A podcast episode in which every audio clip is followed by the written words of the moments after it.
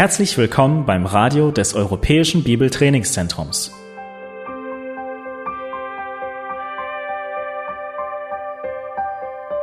Unser Anliegen ist, dass der folgende Vortrag Sie zum Dienst für unseren Herrn Jesus Christus ermutigt.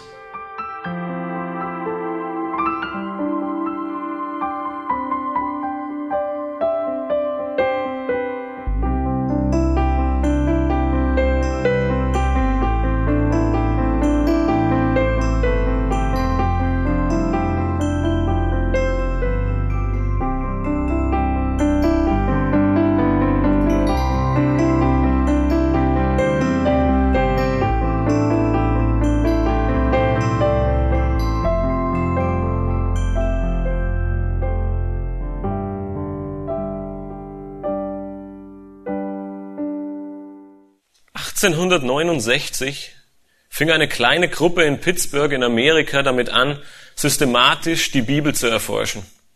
Sie verglichen die Dogmen der Kirche mit dem, was in der Bibel steht. Was sie dabei herausfanden, veröffentlichten sie in Büchern, in Zeitungen und in einer Zeitschrift.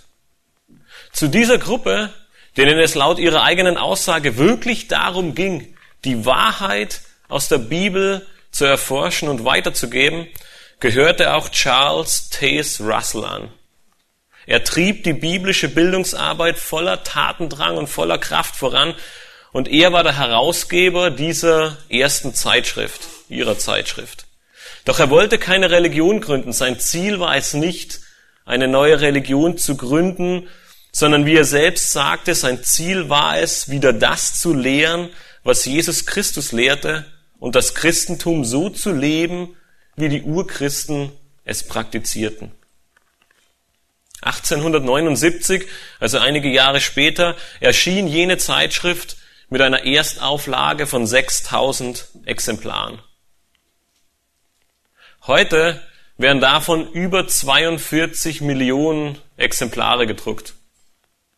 Es ist somit die größte Zeitschrift, die weltweit existiert. Es gibt keine Zeitschrift, von der mehr Exemplare gedruckt, gedruckt werden als von dieser. Und diese Zeitschrift, sie heißt Wachturm. Und sie ist die Zeitschrift der Zeugen Jehovas. Was mit einer kleinen Gruppe in Pittsburgh begann, was damit begann, dass man die Bibel studieren wollte, um zu prüfen, ob das stimmt, was andere Kirchen lehren, ist heute zu einer Religion mit über acht Millionen Mitgliedern geworden. In all ihren Forschungen sind sie, de, sind sie zu dem Entschluss gekommen, dass Jesus ihr Erlöser ist. Sie sind gewiss, dass er eine Königsherrschaft in dieser, dass er eine Königsposition im Himmel besitzt und dass er seine Königsherrschaft, sein Reich hier auf Erden aufbauen wird. Sie sind jedoch auch gewiss, dass Jesus nicht Gott ist. Dass er ein erschaffenes Wesen Gottes ist und dass er unter keinen Umständen angebetet werden darf. Nun, ihr fragt euch vielleicht, warum erzähle ich euch das? Wir sind in Kapitel 2 des Petrusbriefes, des zweiten Petrusbriefes angekommen und Petrus, er macht eines deutlich.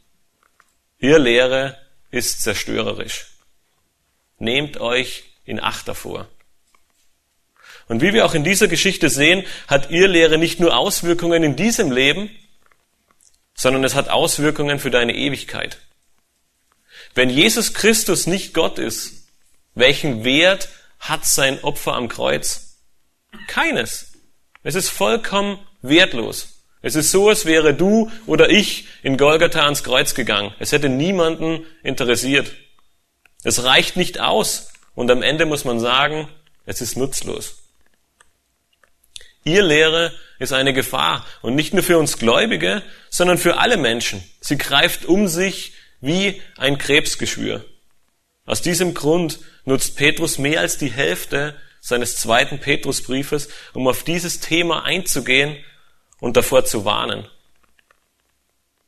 Nachdem Petrus uns die Notwendigkeit eines heiligen Wandels und die Wahrhaftigkeit von Gottes Wort vor Augen geführt hat, und wir haben das das ganze erste Kapitel betrachtet, wendet er sich nun im zweiten Kapitel den Irrlehren zu.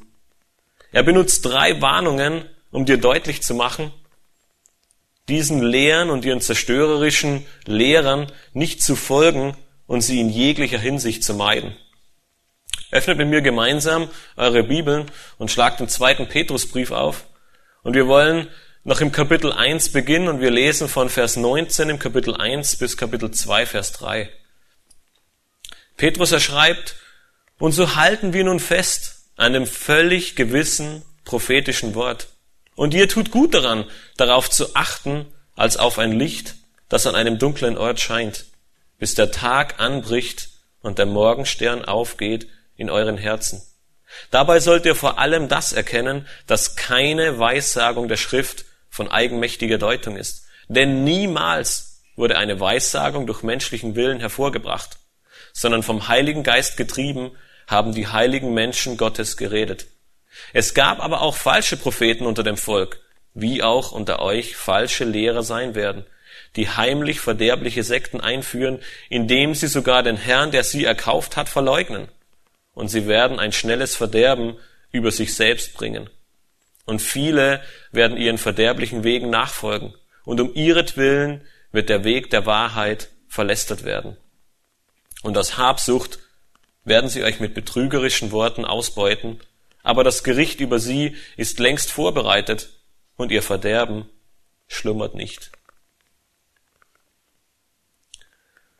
So sehr wir an der Lehre von Gottes Wort festhalten und darauf achten sollen, so sehr warnt Petrus davor, den Lehrern dieser Irrlehre nicht zu folgen. Denn wir sehen im ersten Vers, Irrlehre ist zerstörerisch. Petrus hat im Kapitel 1 die Basis gelegt. Er hat das Fundament gelegt und macht deutlich, worauf es ankommt, was das Ziel ist, dass Gott uns alles geschenkt hat in unserer Wiedergeburt, was nötig ist, um ein Leben in Gottes Furcht zu leben. Und auf dieser Tatsache sollen wir unser Leben ausrichten und wachsen in der Erkenntnis, in der Nächstenliebe, in der Selbstbeherrschung, im Ausharren und in all diesen Dingen, die wir die letzten Monate betrachten konnten. Und nun ist er bereit, sein Hauptanliegen direkt zu adressieren. Er spricht in Vers 1 von Kapitel 2 Lehrer an, denen er widersteht.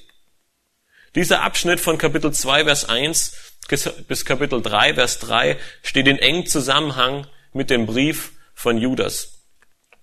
Beide haben es mit Irrlehrern zu tun und sehen die zerstörerischen Auswirkungen, die auf die Gemeinde zukommen oder bereits in vollem Gange sind.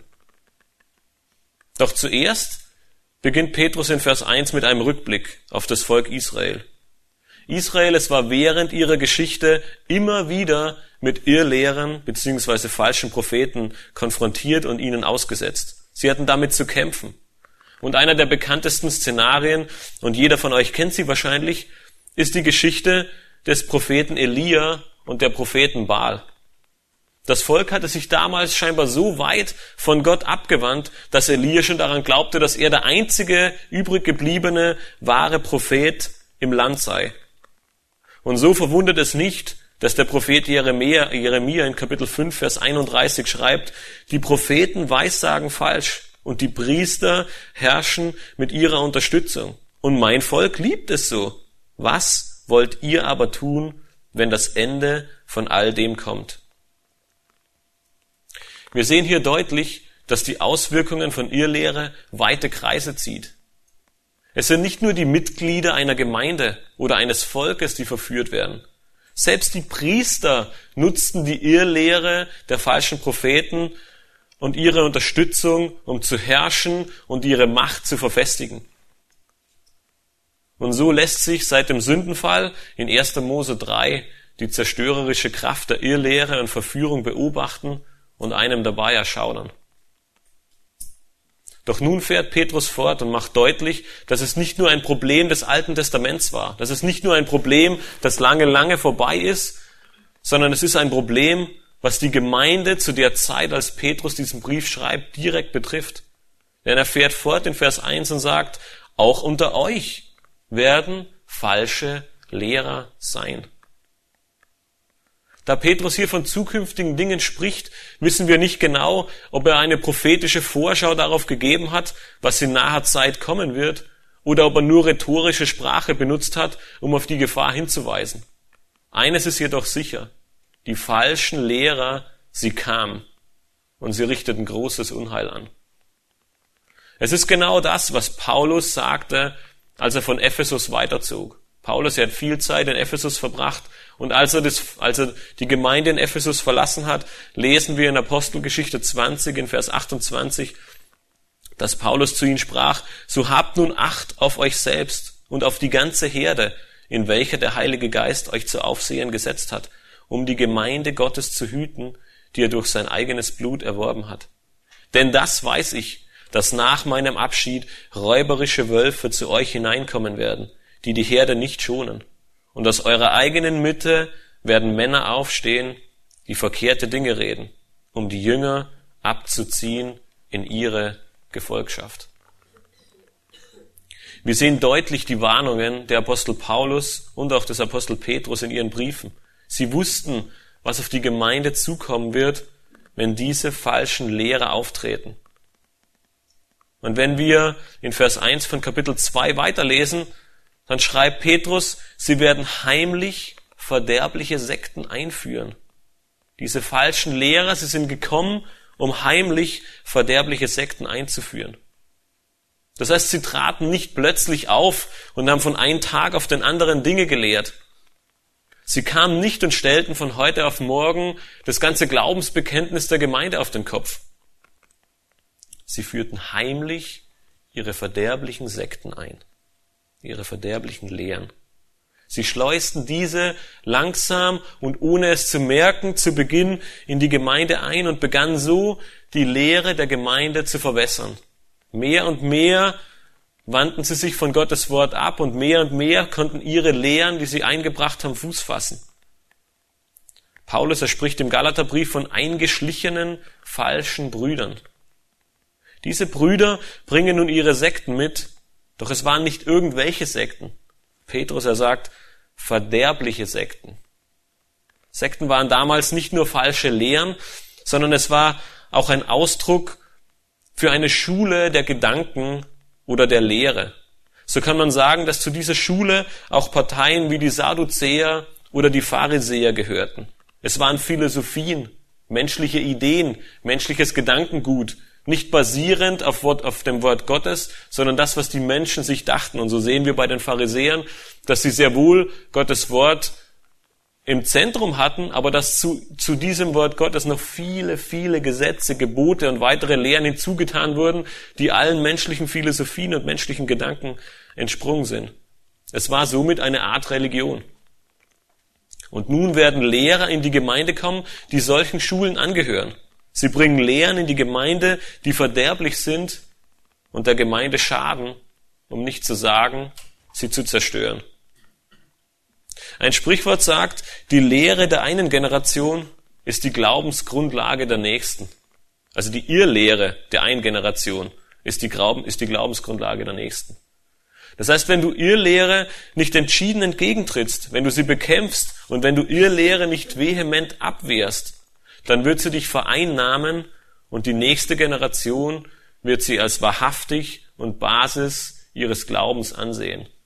Ihr Lehre, die nicht bekämpft wird, wird die, wird die Glaubensgrundlage der nächsten Generation sein. Und schau in Vers 1. Diese Irrlehrer, sie gingen so weit, dass sie den Herrn, der sie erkauft hat, verleugnen. An dieser Stelle müssen wir kurz halten und nachdenken. Sie verleugnen den Herrn, der sie erkauft hat. Dieser Ausdruck Herr, manche übersetzen auch mit Meister, stellt eine Person dar, die im Besitz von Sklaven ist. Jemanden, der Herrscher über eine Menge, vielleicht über eine Einzelperson oder auch über eine Menge von seinen Untertanen ist. Er besitzt Sklaven und er ist der Herr, der Souveräne. Er kann tun und lassen, was immer er mit diesen Personen tun möchte. Er ist ein Herrscher, der für seine Untertanen bezahlt hat und sie gehören somit ihm und müssen ihm dienen. Hier in Vers 1 von Kapitel 2 macht Petrus deutlich, dass Jesus Christus mit diesem Herrn gemeint ist. Doch müssen wir nun damit verstehen, dass jene Gläubige erkauft sind von Christi Blut und nun abgefallen vom Glauben und sich der Irrlehre zugewandt haben? Durch die Aussagen der Schrift können wir hier mit einem klaren Nein antworten. Wir wissen, dass es viele Stellen in der Schrift gibt, die deutlich machen und deutlich davon sprechen, dass das Heil ewig ist, dass die Gläubigen niemand aus der Hand des Vaters reißen kann und dass Christus und Christus selbst spricht in Johannes 10, Vers 27, meine Schafe hören meine Stimme und ich kenne sie und sie folgen mir nach und ich gebe ihnen ewiges Leben und sie werden in Ewigkeit nicht verloren gehen und niemand wird sie aus meiner Hand reißen. Es steht außer Frage, dass das Heil nicht verloren gehen kann, dass der Gläubige nicht verloren gehen kann. Aber was meint Petrus nun damit, wenn er davon spricht, dass sie selbst den Herrn, der sie erkauft hat, verleugnen? Wir finden die Antwort nur wenige Verse später. Er schreibt in Vers 20 und 21 des zweiten Kapitels, denn wenn sie durch die Erkenntnis des Herrn und Retters, Jesus Christus, den Befleckungen der Welt entflohen sind, aber wieder darin verstrickt und überwunden werden, dann ist der letzte Zustand für sie schlimmer als der erste. Denn es wäre für sie besser, dass sie den Weg der Gerechtigkeit nie erkannt hätten, als dass sie, nachdem sie ihn erkannt haben, wieder umkehren, hinweg von dem ihnen überlieferten heiligen Gebot. Kennen wir nicht alle solche Menschen? Schmerzt es nicht, ihren Lebenswandel zu sehen? Es hat alles so gut angefangen.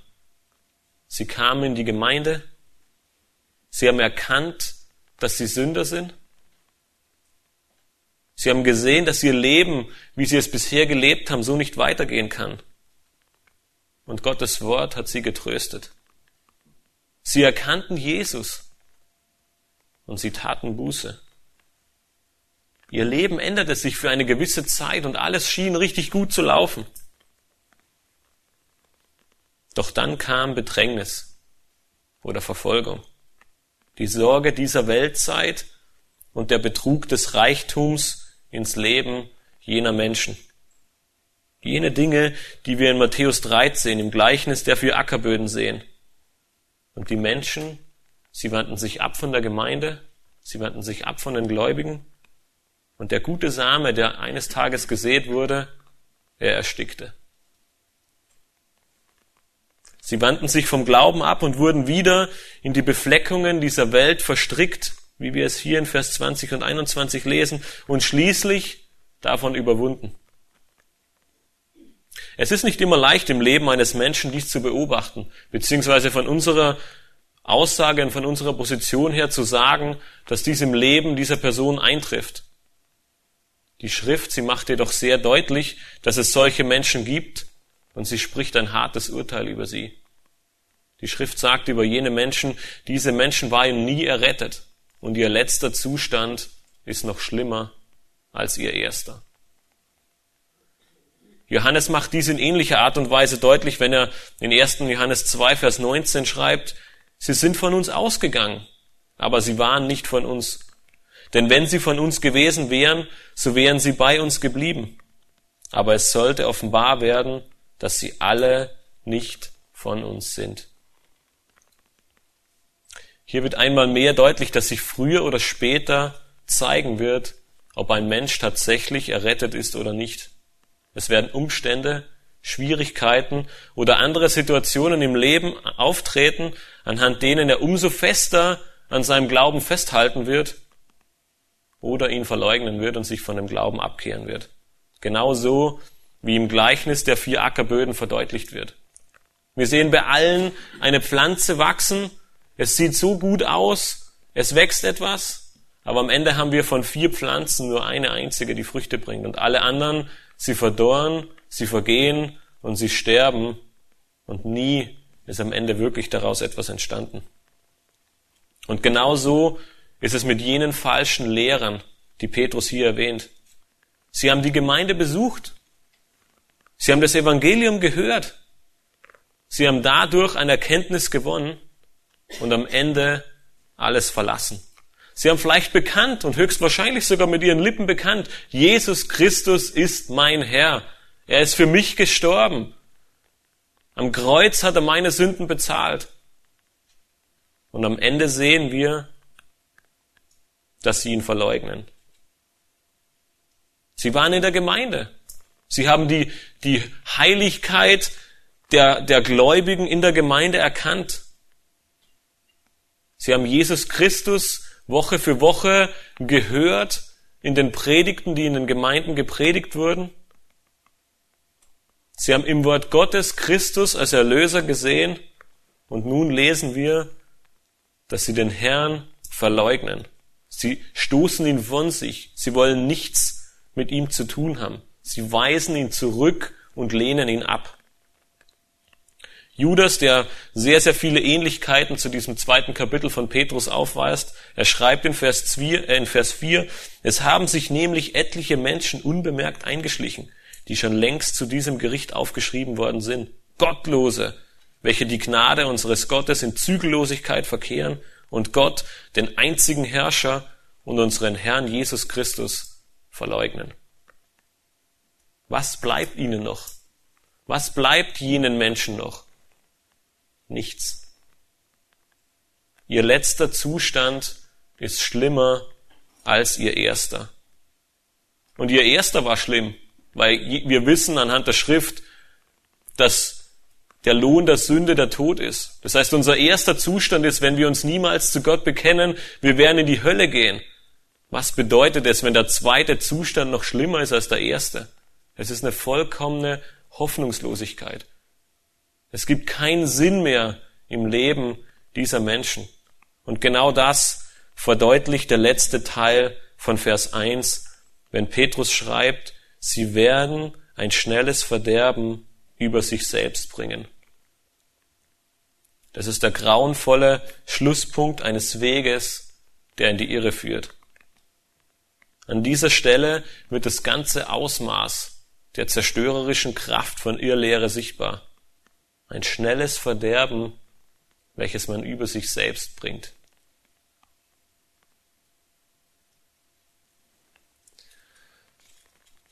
Wenn wir das vierte Buch Mose lesen, sehen wir, dass das Volk Israel während der Wüstenwanderung durch die Wüste zog und es siedelte sich im Land Moab an. Als Balak, der König von Moab, sah, dass sich die Israeliten ansiedelten, beauftragte er den Propheten Bileam, damit er Israel verfluchen solle, damit Israel bloß nicht auch noch das Land Moab übernimmt. Aber Gott zwang Bileam, sein auserwähltes Volk zu segnen, anstatt es zu verfluchen. Am Ende der Geschichte riet Bileam jedoch auf verräterische Weise dem Balak, dem König von Moab, das Volk mit Hilfe der midianitischen Frauen zu verführen. Das bewirkte schließlich, dass sich das Volk abwendete von Gott und sich hin zum Götzendienst verführen ließ, was mit grauenvoller Unmoral und Hurerei einherging. 24.000 Israeliten wurden durch diese Plage getötet.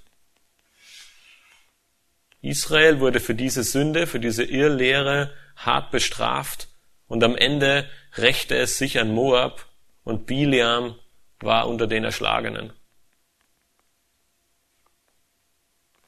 Genau wie damals Biliam sind wir auch heute von vielen falschen Propheten, von vielen falschen Lehrern umringt. Sie versuchen die Gemeinde zu verführen, den Gläubigen zu verführen und am Ende ihn zu zerstören. Die Frage ist, wie können wir, wie kannst du dich vor dieser Tatsache, die tagtäglich auf dich einbricht, schützen? Und Petrus, er hat es gleich zu Beginn seines zweiten Briefes geschrieben, wachse in der Erkenntnis. Wenn du Gottes Wort kennst, wenn du es liebst, wenn du Gottes Wort studierst, wirst du kontinuierlich in der Erkenntnis Gottes wachsen. Es wird, dir, dazu verhelfen, ihr Lehre ausfindig zu machen, ihr Lehre zu erkennen, sie zu entlarven und trotz aller Heimlichkeit, wie wir in Vers 1, wie wir in Vers 1 sehen, zu erkennen. Erkenntnis ist der Schlüssel zum Erfolg. Doch genau das kann dein Stolperstein in deinem Leben werden. Wenn die Bibel in deinem Regal steht und du dir wie in jedem Jahr vor knapp zwei Wochen vorgenommen hast, wieder einen neuen Bibelleseplan zu beginnen, dann wird deine Erkenntnis nicht zunehmen. Deine Sicht von Gott, seinem Wort und deinem eigenen Glauben wird sich nicht verändern und schon gar nicht zunehmen. Und so wirst du ein leichtes Ziel für Irrlehre und jene falschen Lehrer werden, die hier in Kapitel 2, Vers 1 beschrieben werden. Du kommst in die Fänge oder du kannst in die Fänge ihrer Irrlehren geraten und wirst ihrer zerstörerischen Kraft ausgesetzt. Deshalb möchte ich dir raten, halte es so, wie wir es in dem bekannten Kinderlied so oft singen mit unseren Kindern. Lies die Bibel und bete jeden Tag, wenn du wachsen willst. Auch deine anderen Aktivitäten in der Gemeinde. Besuchst du einen Hauskreis, um in Erkenntnis zu wachsen? Liest du andere Bücher, die sich mit seinem Wort und der Person Gottes beschäftigen? Und betest du Woche für Woche darum, dass du in dein Gottesdienst kommst und der Predigt zuhörst und im Glauben zu wachsen? Ohne Erkenntnis stehst du jeden Morgen auf und läufst den ganzen Tag als Zielscheibe durch diese Welt und die Irrlehrer haben leichtes Spiel mit dir. Es ist wie wenn ein Schild auf deinem Rücken steht, triff mich. Sie warten nur darauf, dich zu erwischen und du bist ein leichtes Ziel für sie. Aber da Irrlehre eine so zerstörerische Kraft besitzt, würde man denken, niemand, auch wirklich niemand, würde er freiwillig folgen. Doch Petrus, er fährt in Vers 2 fort und er macht deutlich, dass Irrlehre um sich greift. Petrus, er beginnt diesen Brief nicht, indem er schreibt, und einige wenige werden diesen Irrlehren folgen, sondern erschütternderweise müssen wir lesen, dass viele ihren verderblichen Wegen folgen werden. Etwas überspitzt gesagt könnte man sagen, dass es keine Einzelfälle sind, sondern dass es ein Massenphänomen darstellt. Diese falschen Lehrer, sie schleichen sich in die Gemeinde ein und bringen ihre verderblichen Sekten mit sich. Und anstatt zu fliehen und vor ihnen wegzulaufen oder sie aus der Gemeinde hinauszuwerfen, werden viele ihren Wegen folgen. Doch um welche Wege handelt es sich? Welchen Weg gehen diese Irrlehrer? Wovon spricht Petrus hier? Diese verderblichen Wege in Vers 2 diese Wege, es kann auch mit Ausschweifungen übersetzt werden. Man könnte sagen, es ist alles, was in unserer Gesellschaft erlaubt ist, auch in der Gemeinde erlaubt. Petrus erzeigt in Vers 18 die Art und Weise auf, mit denen die Irrlehrer verführen und auch jene Wege, die sie beschreiten. Er schreibt in Kapitel 2, Vers 18, denn mit hochfahrenden, leeren Reden locken sie durch ausschweifende, fleischliche Lüste diejenigen an, die doch in Wirklichkeit hinweggeflohen waren von denen, die in die Irre gehen. Ihre tollen, aber gleichzeitig inhaltlich leeren Reden führen dazu. Und kennt ihr das nicht auch? Jemand betritt die Bühne, er steht auf dem Podium und mit seiner, mit seiner charismatischen Stimme, mit seiner wunderbaren Ausstrahlung, mit der blumigen Sprache und die tollen Worte, die er verwendet, begeistert er. Wunderbar, sagen wir. Wunderbar, diesen Menschen zuzuhören. Einfach toll. So ein grandioser Sprecher. Man würde am liebsten sofort aufspringen und ihm nachlaufen und sagen, alles was du machst, ich bin dabei. Aber wenn wir einen Schritt zurücktreten und die Sache beobachten, fragen wir uns manchmal, wovon spricht er eigentlich? Er nimmt, er benutzt viele Worte, er sagt in hochfahrenden Reden, was er nicht tun möchte, aber am Ende müssen wir feststellen, dass es leere Worte sind, dass es keinen Sinn ergibt, dass es inhaltsleer ist und dass wir uns nicht von ihm blenden und verführen lassen dürfen. Und genauso ist es bei den Irrlehrern. Mit ihrer Kunst des Redens und mit der Art und Weise, wie sie einen überzeugen, locken sie einen an. Wir sehen hier bei Petrus, dass es sich um fleischliche Lüste handelt. Die Irrlehrer und ihre Nachfolger, sie bringen all die schrecklichen Formen sexueller Unmoral in die Gemeinde und verführen so eine Vielzahl von Menschen. Das sind keine geistlichen Attribute. Das ist nicht das, wo wir nachfolgen sollen, was wir tun sollen. Es sind schlechte Früchte. Es sind fleischliche Werke, wie Paulus sie in Galater 5, Vers 19 bis 21 nennt. Unzucht, Unreinheit oder Zügellosigkeit. All jene Dinge, die sich im Leben dieser falschen Lehrer wiederfinden. Und Paulus, er macht in Vers 21 von Galater 5 unmissverständlich klar, jene, die solche Dinge tun, werden das Reich Gottes nicht erben. Doch es war nicht nur ein fataler Niedergang der Moral, der im Begriff war, in die Gemeinde einzuziehen. Wenn wir Vers 2 zu Ende lesen, sehen wir, dass um ihretwillen der Weg der Wahrheit verlästert wird.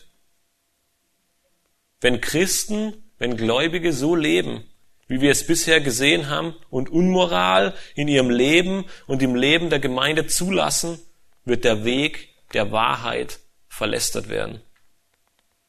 Doch was ist dieser Weg der Wahrheit? Wovon spricht Petrus hier? Und der Weg, es war damals im ersten Jahrhundert ein gebräuchlicher Name für den christlichen Glauben. Wir lesen unter anderem zum Beispiel in Apostelgeschichte 1923, aber um jene Zeit entstand ein nicht unbedeutender Aufruhr um des Weges willen. Der Weg oder der Weg der Wahrheit, es ist der christliche Glaube. Wenn wir das eine sagen und das andere tun, wird es ein schlechtes Bild auf uns als Gläubige, aber auch auf die Gemeinde werfen. Und ebenso war es damals. Wenn, wenn wir uns zum Glauben bekennen, das Evangelium verkünden, rausgehen und die, und die Menschen draußen zu Buße und Umkehr aufrufen und sie von ihrem, ihr, sie von ihrem sündigen Verhalten überzeugen und sie sagen, sie müssen umkehren zu Jesus Christus und Buße tun. Aber im selben Atemzug Unmoral in der Gemeinde praktizieren, verlästern wir am Ende genau jenen Weg. Wir praktizieren das, wovon wir andere zur Buße aufrufen. Und über dies hinaus sehen wir noch eine Steigerung dieses Ganzen. Nicht nur, dass Schande über die Gemeinde und über den Gläubigen gebracht wird und der christliche Glaube verlästert wird, sondern am Ende wird dadurch Gottes Name verlästert werden. Paulus, er schreibt in deutlichen Worten in Römer 2, in Römer 2, 22 bis 24, Du sagst, man soll nicht Ehe brechen und brichst selbst die Ehe? Du verabscheust die Götzen und begehst dabei Tempelraub? Du rühmst dich des Gesetzes und verunehrst doch Gott durch Übertretung des Gesetzes? Denn der Name Gottes wird um euretwillen gelästert unter den Heiden, wie es geschrieben steht. Der christliche Glaube, er ist der Weg der Wahrheit. Nicht nur Gedanken oder Wahrheit, sondern es ist der Weg. Wahrer Glaube muss im Leben sichtbar werden. Die Erkenntnis Gottes, sie muss zu einem gottesfürchtigen Leben führen. Wenn wir in der Erkenntnis wachsen werden, wenn wir in der Erkenntnis wachsen, werden wir auch in der Selbstbeherrschung, im Ausharren, in der Gottesfurcht und in der Liebe wachsen. Das ist genau das, was wir die letzten Wochen in Kapitel 1 betrachten dürfen, betrachten dürften. Wachsen in der Erkenntnis wird zu einer Veränderung in unserem Leben führen. Alles andere verlästert den Namen Gottes. Im Februar 2015 hielt Professor Dr. Siegfried Zimmer einen Vortrag über Homosexualität in Tübingen. Er richtete einen empathischen und sehr engagierten Appell an die Kirchen und Freikirchen, Schuld einzugestehen für Jahrhunderte von furchtbarer Gewalt und physischer Diskriminierung von Schwulen und Lesben. Nicht nur in unseren Kirchengemeinden, sondern auch in unserer Gesellschaft. Für uns als Christen ist es dringend an der Zeit, Schwulen und Lesben ohne Vorurteile, sondern mit derselben Liebe und Barmherzigkeit zu begegnen, so wie Jesus es uns vorgelebt hat. Gemeinde muss ein Ort der Liebe und Annahme für alle Menschen werden, wo sie gerade durch das Verhalten der gläubigen Gottes Liebe verstehen können. Bis hierhin, bis hierhin können wir Professor Dr. Siegfried Zimmer zustimmen und müssen eingestehen, dass unser Verhalten als Christen nicht immer von Nächstenliebe geprägt war und ist. Doch er hielt nicht hier, sondern er versuchte klarzustellen, dass die Bibel homosexuelle Beziehungen nicht verbietet, sondern sie legitimieren würde. Dies ist letztendlich das Plädoyer von Professor Dr. Siegfried Zimmer. Er versucht zu erklären, dass alle Bibelstellen, die angeblich gegen Homosexualität gerichtet sind, überhaupt nichts mit gleichberechtigten, liebevollen und monogamen homosexuellen Beziehungsmodellen unserer modernen Zeit zu tun hätten. Somit könnte man sie nicht zitieren oder gegen modern gelebte Homo-Beziehungen verwenden, da es dieses Konzept in der Antike angeblich nie gegeben hätte. Dieser Vortrag im Jahr 2015 erlöste eine Welle der Begeisterung aus. Nicht nur unter Ungläubigen, sondern auch unter vielen Gläubigen. Und selbst Pastoren und Älteste stimmten ihm voll und ganz zu. Was heute passiert, ist nichts Neues. Irrlehre ist kein Endzeitphänomen.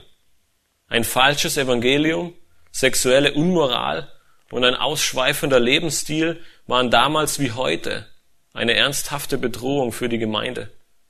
Verschiedenste Strömungen, allerlei Gemeindekonzepte und eine nahezu alles ist erlaubt Ideologie in unserer Gemeinde haben längst starken Einfluss auf die Gemeinde von heute genommen. Und Irrlehre ist nicht etwas, wo wir warten müssen und sagen, wir leben in einer Gemeinde, die heilig ist. Wir haben Älteste und Pastoren, die sich darum kümmern, dass keine Irrlehre in die Gemeinde kommt und wir dürfen dankbar sein, dass wir in so einer Gemeinde sein und leben und Sonntag für Sonntag besuchen dürfen. Aber Irrlehre, sie wartet überall auf dich. Du findest sie in Vorträgen, auf CDs und MP3s. Du findest sie in Büchern, die zu Hunderten und zu Tausenden Jahr für Jahr geschrieben werden. Du findest sie im Internet, es ist voll davon. Wenn wir versuchen, christliche Dinge im Internet zu lesen, ist die Chance, auf Irrlehre zu geraten, nicht gering. Und Irrlehre, sie kann uns genauso gut treffen, wenn wir Rat bei anderen holen. Das heißt nicht, dass wir keinen Rat bei anderen suchen sollen. Aber wenn wir Rat bei den falschen Leuten suchen, werden sie uns in unseren falschen Wegen bestärken. Und sie werden sagen, ja, das ist toll, mach weiter so, Gott liebt dich, das ist alles okay. Gott, er hat uns viele Freiheiten gegeben und uns, uns an eine Vielzahl von Möglichkeiten dürfen wir uns erfreuen, in der wir leben und uns bewegen dürfen. Dennoch läuft diese Welt nach Gottes Regeln. Du kannst Gott nicht anbeten, wie du möchtest. Du kannst ihm nicht dienen, wie du willst. Du kannst seine Bibel nicht auslegen, wie es dir gefällt. Es ist nicht deine Gemeinde, sondern es ist seine Gemeinde. Und somit sind es seine Regeln, nach denen wir dieses Spiel zu spielen haben. Ihr Lehre in jeglicher Form ist ein Frontalangriff auf Gottes Gebote und seine Bestimmungen für dein Leben. Deshalb müssen wir sie erkennen, sie beurteilen und wenn nötig mit aller Macht bekämpfen oder vor ihr fliehen. Ihr Lehre zerstört nicht nur dein Leben, sondern es bringt Schaden für den Namen und die Herrlichkeit Gottes. Und im Gegensatz dazu, und das ist die große Hoffnung, die wir in Kapitel 1 sehen, führt wahre Lehre, führt gesunde Lehre, führt biblische Lehre zum Leben, zu einer Freude, zu einer Hoffnung. Aber weil wir gesehen haben, wie zerstörerisch ihr Lehre ist und wie viele ihr folgen, folgt das vernichtende Urteil von Petrus im letzten Teil dieses Abschnitts weil sie viele Menschen in die Irre führen und von der Gemeinde und dem wahren Glauben abbringen, ist ihr Gericht bereits vorbereitet. Ihr Lehrer werden gerichtet werden. Das ist das, was der Vers 3 aussagt. In diesem Vers 3 sehen wir auch das Motiv der Irrlehrer. Gleich am Beginn. Habsucht. Ihre, ihre Motivation besteht darin, andere auszubeuten und ihren Besitz und Eigentum zu erschleichen. Sie spielen den Menschen etwas vor und führen sie am Ende in die Irre. Die Gemeinde, sie wird zu einem Marktplatz für ihre Machenschaften. Und es geht am Ende nur um Gewinn, um Kommerz und Religion und nicht um wahren, ernsthaften Glauben. Ihre Habsucht, ihr Wunsch und ihre Begierde nach mehr treibt sie dazu. Habsucht ist eine der am meisten angesprochenen Sünde im ganzen Neuen Testament. Und Jesus selbst sagt in Lukas 12, Vers 15, Jesus sprach zu ihnen, habt Acht und hütet euch vor der Habsucht, denn niemandes Leben hängt von dem Überfluss ab, den er an Gütern hat. Und Paulus erfügt den ganzen in Römer, in Epheser 5, Vers 3 hinzu, Unzucht aber und alle Unreinheit oder Habsucht soll nicht einmal bei euch erwähnt werden, wie es Heiligen geziemt. Habsucht, sie hört niemals auf. Es ist nie genug. Es kann nie genug sein. Habsucht ist eine Begierde, die nicht gestillt werden kann. Sie kennt kein Ende. Und deshalb warnen sowohl Jesus als auch Paulus eindringlich davor, dass es nicht mal bei uns erwähnt werden soll. Doch die falschen Lehrer, sie handeln damit.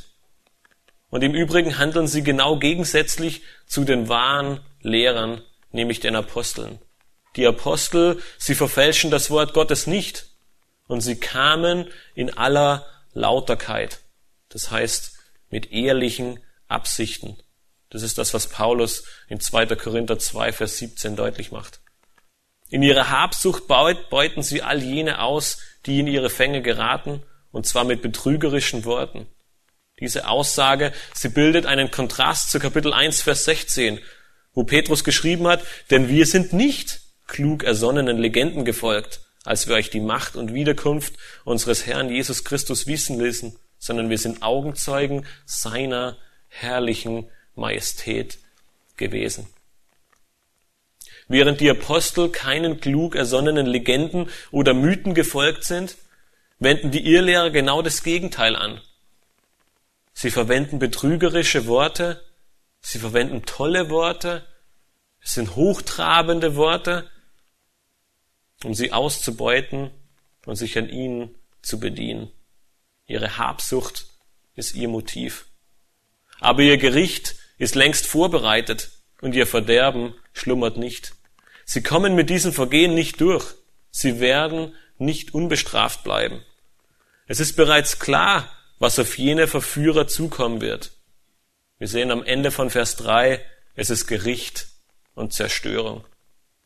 In den folgenden Versen zieht Petrus den Vergleich, wie bereits zuvor die gefallenen Engel, die Verlorenen der Sintflut oder Sodom und Gomorra. So werden auch jene Irrlehrer und Verführer gerichtet werden. Ihr Gericht ist längst vorbereitet und Psalm 1, Vers 5 und 6 sagen uns, darum werden die Gottlosen nicht bestehen im Gericht, noch die Sünder in der Gemeinde der Gerechten. Denn der Herr kennt den Weg der Gerechten, aber der Weg der Gottlosen führt ins Verderben. Genau die Dinge, die Petrus nennt, Gericht und Verderben. Verderben, es kann auch mit Zerstörung übersetzt werden und ihre Zerstörung schläft nicht. Sie wird kommen. Sie wird nicht aufzuhalten sein. Sie wird über sie hereinbrechen. Kurz bevor der Schauspieler W.C. Fields starb, besuchte ihn ein Freund im Krankenhaus. Als er sein Krankenzimmer betrat, war er äußerst überrascht. Er sah seinen Freund über einer Bibel sitzen und wild vor und zurück blättern hin und her und er wusste gar nicht zurecht, was ihm geschieht. Und er ging, er ging zu seinem Freund und sagte, was um alles in der Welt ist mit dir los? Was tust du hier? Und er antwortete ihm, ich suche nach einem Schlupfloch. Gottes Gericht, es wird unaufhaltsam über die Menschheit hereinbrechen. Niemand wird diesem entrinnen können. Vor allem nicht die falschen Lehrer, die wir hier zu Beginn des zweiten Kapitels sehen. Es gibt kein Schlupfloch in Gottes Wort. Es gibt keinen zweiten Weg. Es gibt keine Alternative. Ohne Jesus Christus ist das Gericht bereits längst vorbereitet und die Zerstörung, sie schläft nicht. Dies ist eine Warnung für jeden von uns. Nicht, weil wir das Gericht als falsche Lehrer fürchten müssen, nicht, weil wir in der Gefahr stehen, ihr Lehrer zu werden, aber wir sehen hier Gottes Ernsthaftigkeit in Bezug auf Irrlehre und die Verfälschung oder Missachtung seines Wortes. Es ist keine Nebensächlichkeit, Gottes Wort zu missachten oder in ein falsches Licht zu stellen. Es ist keine Nebensächlichkeit, eine Sünde zu begehen oder Sünde mit Gottes Wort zu rechtfertigen. Diese Tat, sie endet in der Zerstörung des Menschen. Mit diesen ersten Versen von Petrus langem Abschnitt über die Irrlehrer und ihre Lehren sehen wir die zerstörerische Kraft ihrer Lehren, die große Menge an Menschen, die ihnen folgen wird und ihr damit verbundenes Gericht. Es ist düster und es ist ohne Hoffnung. Und es endet in der Zerstörung. Es ist ein Kontrast, der unterschiedlicher nicht sein könnte. Man würde selbst denken, schwarz und weiß ist nicht aussagekräftig genug, wenn wir die Kapitel 1 und die Kapitel 2 im zweiten Petrusbrief betrachten. Während auf der einen Seite Irrlehre ins Gericht und zur Zerstörung führt, sehen wir auf der anderen Seite, dass ein Leben in Gottesfurcht und in der Hingabe zu Jesus Christus am Ende zum Eingang in sein ewiges Reich führen wird. Wir sehen in diesen ersten Kapiteln Leben und Tod gegenübergestellt. Und deshalb ist es Petrus so ein großes Anliegen, uns vor Irrlehre zu warnen. Deshalb möchte ich dich nochmal aufrufen, schau nicht auf die Irrlehre, sondern schau auf Christus. Befiehl dich seinem Wort an und wachse in der Erkenntnis. Das wird gute Früchte in deinem Leben hervorbringen und zu einem Wandel in Gottesfurcht führen. Wir haben zu Beginn der Predigt gesehen, dass Paulus bei seinem Abschied in Apostelgeschichte 20 angekündigt hat, dass Irrlehre kommen wird und dass sie die Gemeinde verführen wird. Doch Paulus, er hat sie nicht mit dieser Trostlosigkeit zurückgelassen. Er sagt in Vers 32 bei seinem Abschied, und nun, Brüder, übergebe ich euch Gott und dem Wort seiner Gnade, das die Kraft hat, euch aufzuerbauen und ein Erbteil zu geben unter allen Geheiligten. Ihr Lehre und falsche Lehre führt zu Gericht und es ist trostlos und ohne Hoffnung. Aber Paulus, er macht es deutlich. Er übergibt die Gläubigen Gott und seinem Wort der Gnade. Es ist Gott selbst, in dem wir uns geborgen fühlen dürfen. Es ist Gott selbst, zu dem wir fliehen sollen. Und es ist Gottes Wort, welches dich belehrt, überführt und welches dir Hilfe in allen Lebenslagen gibt und dich auferbaut. Lies Gottes Wort, wachse in der Erkenntnis und sei so vorbereitet und gewappnet, ihr Lehre zu erkennen und zu meiden. Es ist Gottes Wort, welches dich auferbaut. Lass mich am Ende beten.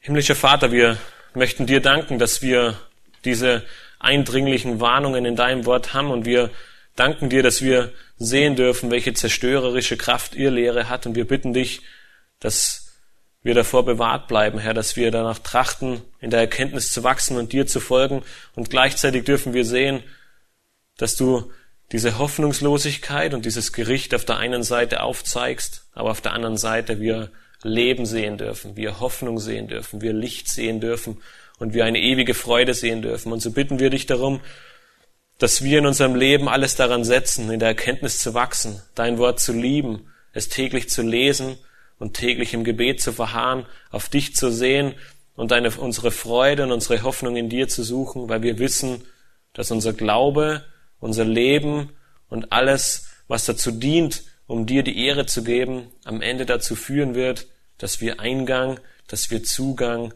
in dein herrliches Reich bekommen, weil du, Herr Jesus Christus, für uns am Kreuz gestorben bist. Ich danke dir für die Warnung auf der einen Seite und für diese Freude und diese Hoffnung auf der anderen Seite. Möge sie dazu dienen, dass wir uns zu dir hinwenden, dich lieben, dein Wort lieben und in der Erkenntnis wachsen. Amen.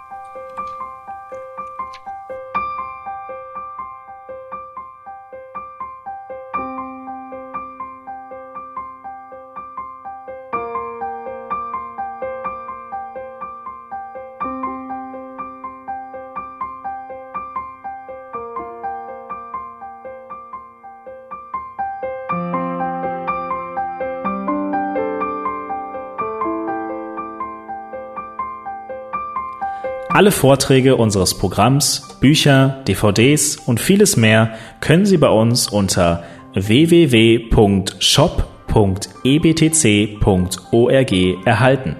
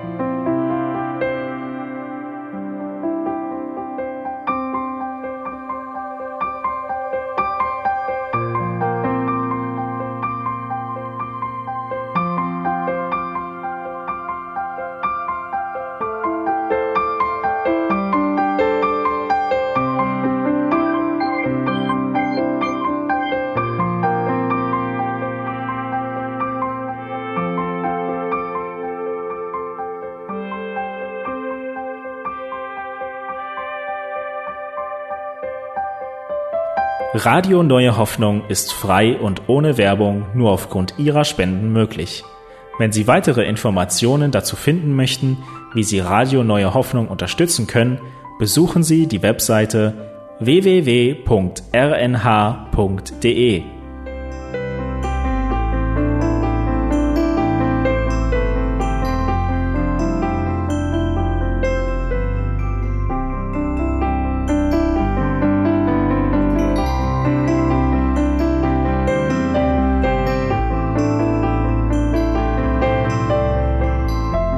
Die Sendezeiten des EBTCs sind Montag, Mittwoch, Freitag und Samstag jeweils von 10 bis 11 Uhr.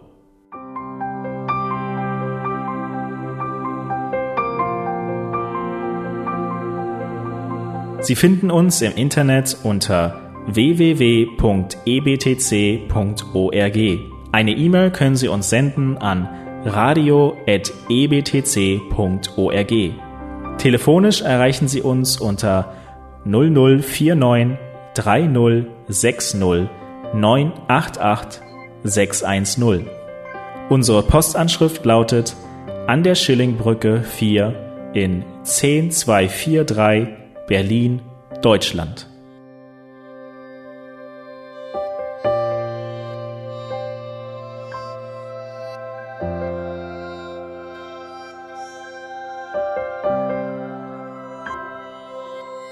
Auf Wiederhören und bis zum nächsten Mal beim EBTC Radio.